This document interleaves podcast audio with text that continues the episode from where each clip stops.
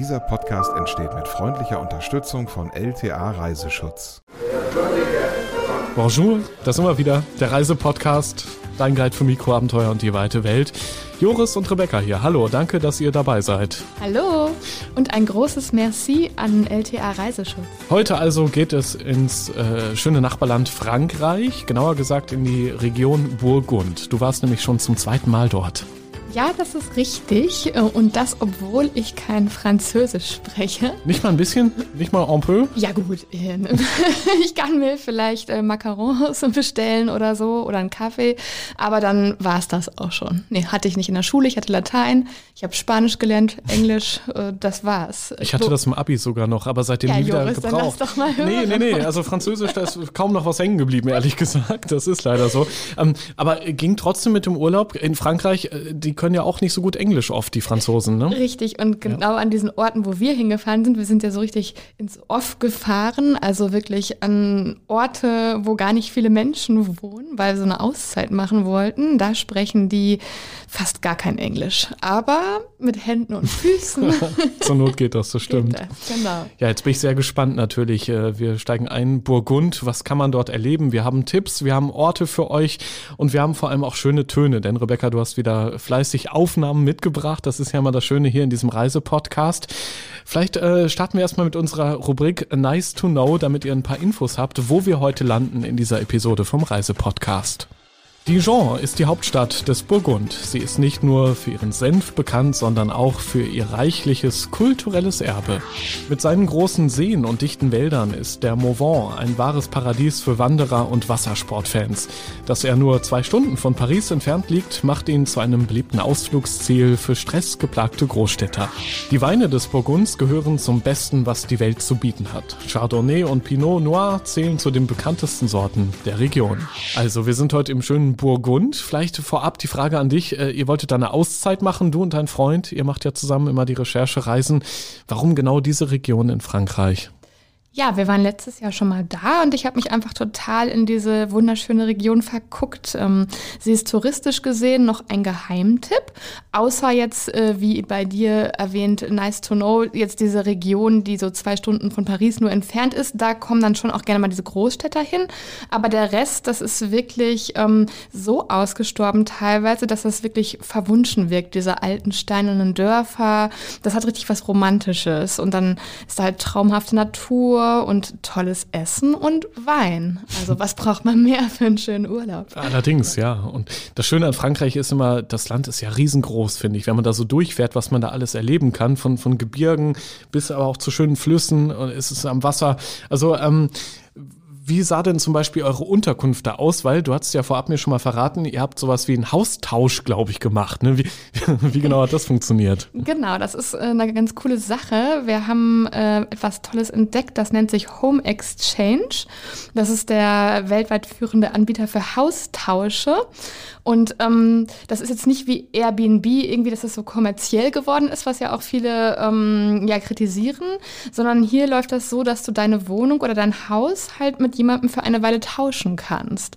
Du musst natürlich Glück haben, dass diese Person auch wirklich dann dahin will, äh, wo, äh, wo du wohnst. Das ne? heißt, das, ihr hattet andere, äh, die dann hier in Bielefeld gewohnt haben? Nee, genau, haben, wir haben das nämlich anders gemacht. Ah, also, weil es, äh, nach Bielefeld ist ja ein bisschen schwieriger vielleicht. Ähm, du kannst es auch so machen, dass du ähm, zum Beispiel deine Wohnung in jemanden gibst, wenn du selbst nicht da bist und der wohnt dann da, vielleicht jemand aus Berlin, der in Bielefeld was zu tun hat und dann bekommst du dafür sogenannte Guest Points und die ah, kannst du okay. dann anderweitig wieder einlösen. Also du bist nicht gezwungen, direkt einen Tausch zu machen. Aber irgend, irgendwer kommt immer, auch zu einem selbst dann. Äh, genau. Es ist immer irgendein Tausch dahinter. ja, genau. Schöne Idee, habe ja, ich noch nie also gehört. Also das ist halt toll, weil du dann wirklich ja. viele Inländer kennenlernst ja. ne? und auch wirklich kennenlernst und ähm, du bist in einem sehr privaten Raum von den Leuten und ähm, ja, sehr nah. Es gibt natürlich in Frankreich oder generell in südlichen Ländern ja viele Menschen, die noch ein Zweithaus haben, ein Ferienhaus haben. Das war jetzt hier in Burgund auch der Fall. Die Familie, die haben da, glaube ich, sechs Jahre gelebt mit ihren Kindern. Dann war es denen da zu langweilig, den Kids. Die wollten lieber in die Stadt ziehen. Und jetzt äh, lassen die da halt regelmäßig Leute wohnen. Ne? So es dann ganz einfach. Dieses Portal ist das groß? Also findet man da auf jeden Fall was? Lohnt sich das da bei Home Exchange mal vorbeizuschauen? Ja, würde ich sagen. Also es gibt mittlerweile mehr als 400.000 Unterkünfte oh. in 187 Ländern. Also du bist jetzt nicht sehr begrenzt. Du kannst auch nach Bali, wenn du möchtest. Ach krass. Und äh, also ich finde das einfach eine, eine tolle äh, Möglichkeit und auch für Leute, die vielleicht nicht so viel Geld haben oder einfach daran interessiert sind, so ein bisschen mehr kulturellen Austausch zu haben, wenn man sich dann gut verständigen kann.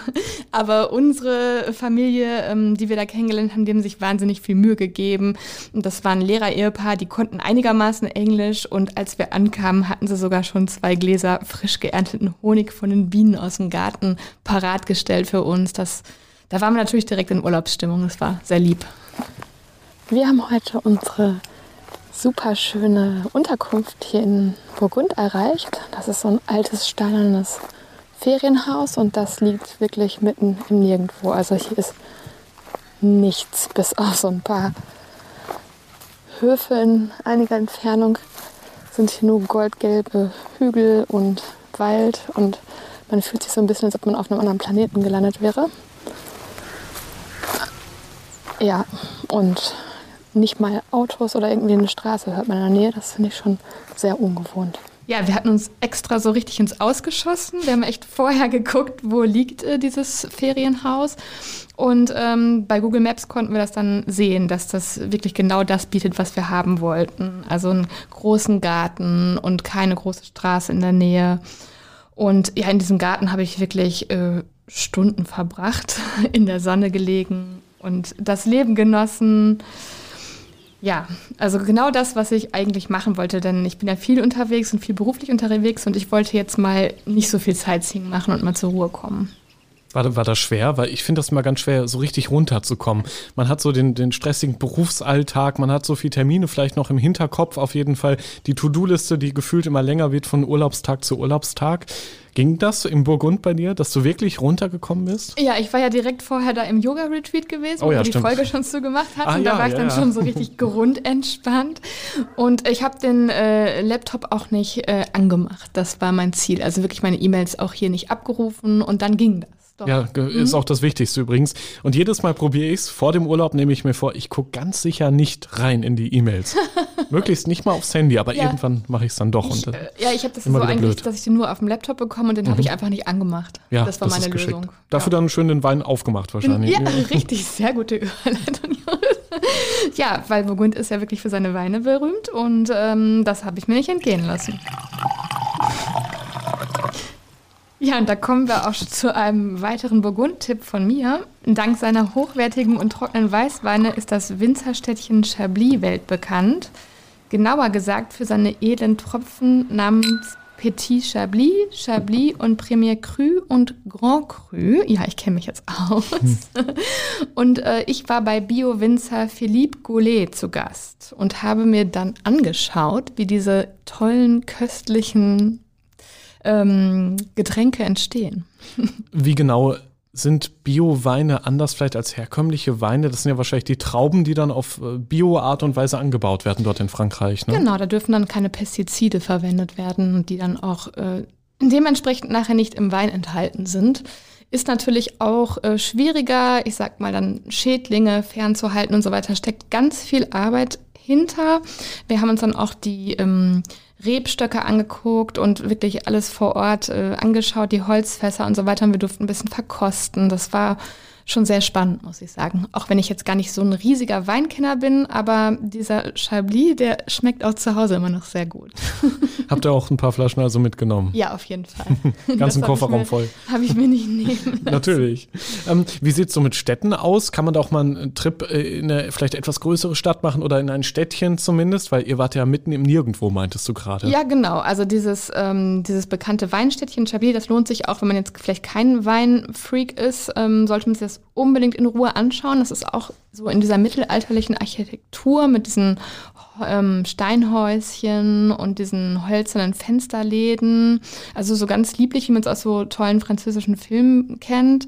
Und sonntags ist Markttag in Chablis und die Auswahl ist hervorragend. Also wir sind da so ein bisschen drüber geschlendert und haben uns äh, ja das tolle Gemüseangebot und die handgemachte Butter und den leckeren Rohmilchkäse, das gibt es ja in Deutschland gar nicht, angeschaut und ja, ich bin ja ein riesiger Fan von Patisserien. Mhm. da bin ich natürlich auch eingekehrt, ja. Und äh, mein Highlight war ähm, Le Pilier de Chablis. Da gibt es unter anderem himmlische Macarons. So mit Himbeeren. Du weißt, was Macarons sind? Aber hallo, diese kleine runde Süßigkeit, die ja, glaube ich, auch mit, mit Füllung dazwischen ja, ist. Und diese einfach göttlich. knackige Keks und dann dazwischen. ja. ja, ja, das schmeckt schon sehr nach Frankreich auch. Was ich auch immer toll finde im Urlaub, da kann man auch einfach mal mittags sich ein gutes Glas Wein gönnen, ohne schlechtes Gewissen. Und dann so ganz tiefenentspannt da so durch so ein Städtchen schlendern. Ja. Das ist sehr schön Und auf dann jeden an Fall. den Theken der Patisserien reinhauen. also ich bin da eigentlich jeden Tag, äh, habe ich einen Ausflug zu irgendeiner Patisserie gemacht vor Ort, weil ich da so drauf stehe und sowas gibt's hier einfach nicht. Also zumindest nicht in Bielefeld. Nee, nee, nee. Keine, ne? Ich glaub Ist schon auch. so was typisches Frankreich-Urlaubmäßiges. Okay, Genuss ist also das eine. Und wahrscheinlich viele schöne Fotos hast du auch gemacht von diesen Gässchen, die man da so kennt aus, aus Frankreich. Die findet man übrigens alle ja zum Beispiel auch äh, auf deinem Instagram-Account, Rebecca's Welt. Und es gibt dich ja auch als Blog, ja, deinen Reiseblog, auch Rebecca's Welt. Einfach mal schauen. Dort natürlich viele schöne Fotos auch zur heutigen Folge. Was ist zum Beispiel mit dem äh, Thema Musik? Party, sowas? Gab es da auch französische Musik am Anfang der Episode, haben wir schon gehört. Ja, die kam dann aus einem schönen Café. Das äh, lag in Primerie. Das ist äh, ein kleines mittelalterliches Dörfchen. Das sollte man vielleicht auch mal angucken, wenn es auf der Strecke liegt. Und äh, das war aber halt dann wirklich schon so ein bisschen abgelegen. Da kam wieder dieses Thema Sprachbarriere auf. Bonjour. Le Bistro ist Bistro là. ich bin jetzt im Le Bistro angekommen in Primerie und werde mal schauen, was es hier Schönes auf der Karte gibt. Es ist auf jeden Fall super niedlich eingerichtet, viele historische Gegenstände, ganz viele Antiquitäten, alte Wagen, alte Kannen, aber auch viele Sachen aus dem Krieg. Ja, und das Bistro sieht so richtig nach Paris aus. Ja, ich hoffe, ich kann die Karte lesen. ja, das ging dann nämlich. leider- Kompliqué, hä? ja, das ging dann nämlich leider nicht, weil es äh, gab gar keine Karte. Der Koch erklärt dort sein Menü selbst. Auf Französisch. Halt auf Ja, ja, das war ja Französisch. klar. Und äh, ich habe es leider nicht verstanden. Und äh, hab Was, was kam dann? Also hast du genau das Menü auch bekommen, was du dir gewünscht hattest, oder waren es dann nee, doch ich habe Schnecken? dann, ich habe dann, ich habe dann, äh, das war mir zu kompliziert, weil ich einfach gar nichts verstanden habe. Ich äh, bin dann äh, Gegangen. zur Patisserie gegangen und habe mir stattdessen eine Quiche geholt. ja, okay. Quiche geht immer. Quiche geht immer. Da machst du nie ich was mit falsch. Habe ich mir auch gedacht. Quiche Lorraine, super gut. Frau war so nett in dieser Patisserie, da ähm, dachte ich, dann gehe ich jetzt hier. Moment, aber der Koch hat, der hat dich dadurch äh, sein Menü. Äh, Nee, der hat erklärt. mir nicht gezeigt. Der, der, Okay. der war so, der war nicht ganz so freundlich. Der, Okay, okay. Die waren dann, also, ne, das wird ja manchmal Franzosen nachgesagt, aber die waren dann so ein bisschen ungeduldig und hat einfach nur so über die Theke irgendwas aufgezählt und ich habe zweimal gesagt, ich verstehe es nicht und dann war es mir auch irgendwie zu blöd. Ah, okay, okay.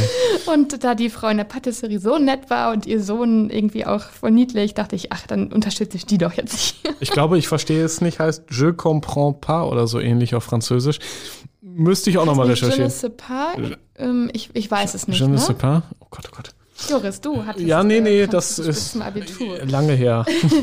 Ja, aber ähm, wenn man in Burgund ist, kommt noch ein Tipp von mir. Sollte man auf jeden Fall nach Noyer fahren, denn das zählt nicht umsonst zu den schönsten Dörfern Frankreichs. Und ich konnte echt gar nicht genug davon bekommen, durch diese schmalen Gassen zu schlendern und diese hübschen alten Häuschen mit ihren farbenfrohen Fensterläden und Blumendekorationen äh, zu bestaunen. Also da sind auch wirklich tolle Bilder entstanden und Fans französischer Filme könnten das Dorf wiedererkennen, denn es war schon ganz oft Filmkulisse. Und einen Sternenhimmel hast du auch versprochen und gesehen. Ja. Wo war der? Bei uns zu Hause auf Nee. der Terrasse, doch. Oh, wow.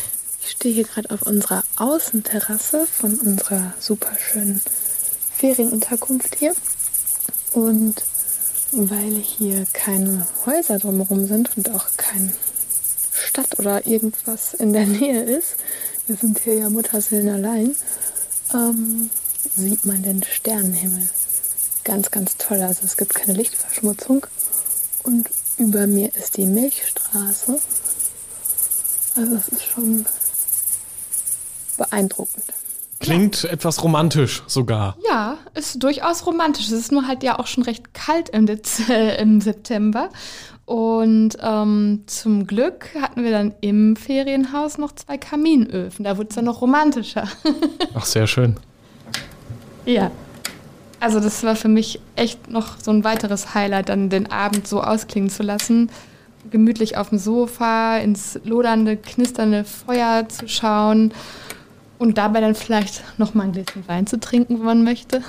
Und über den Tag zu reden, was man alles Schönes erlebt hat. Genau. Ein paar Fotos noch mal anschauen. Ja, Ja, ich merke schon, Frankreich, das ist auf jeden Fall immer eine Reise wert. was für Genießer, ja. Ja, man muss ja auch nicht immer nach Paris. Also man kann ja Nee. wirklich genau auch mal in, ins Burgund, in, in eben vielleicht Regionen, die man nicht so direkt auf der touristischen Landkarte vielleicht hat. Ja, oder man fährt erst nach Paris und erholt sich dann in Burgund. Das ging ja natürlich auch ganz gut. Ja, stimmt. Zwei Stunden dazwischen nur. Richtig. Das ist, kann man super Sehr verbinden. machbar.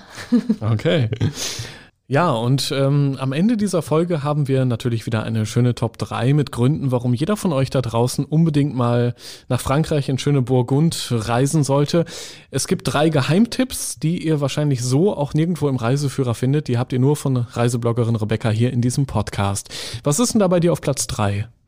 Ja, also es gibt viele Regionen in Burgund, ich hatte es ja anfangs schon erwähnt, die noch völlig untouristisch sind. Und ähm, da Burgund mit Landflucht zu kämpfen hat, ich meine, das kennen wir hier aus Deutschland auch, dass viele Orte, die vielleicht eigentlich ganz nett sind, ja, aussterben, gerade wenn jetzt noch die ältere Bevölkerung vielleicht irgendwann nicht mehr da ist, ähm, ist das sehr schade, weil diese Häuser leer stehen und verkommen und eigentlich niemand da ist. Ja, und in Burgund, das hat mir gefallen, die Bewohner, die freuen sich wahnsinnig über Gäste. Das ist so das Gegenteil von Barcelona, wo die vielleicht sagen, Tourists go home. Sondern hier, wenn wir da unterwegs waren, die haben gewunken, die haben versucht, Kontakt aufzunehmen. Die haben mir, wenn ich, ich bin dann manchmal wandern gegangen, haben äh, mir was über ihren Garten erzählt. Ich konnte es natürlich nicht verstehen, aber es war, ähm, die haben sich einfach wahnsinnig gefreut, dass junge Menschen kommen.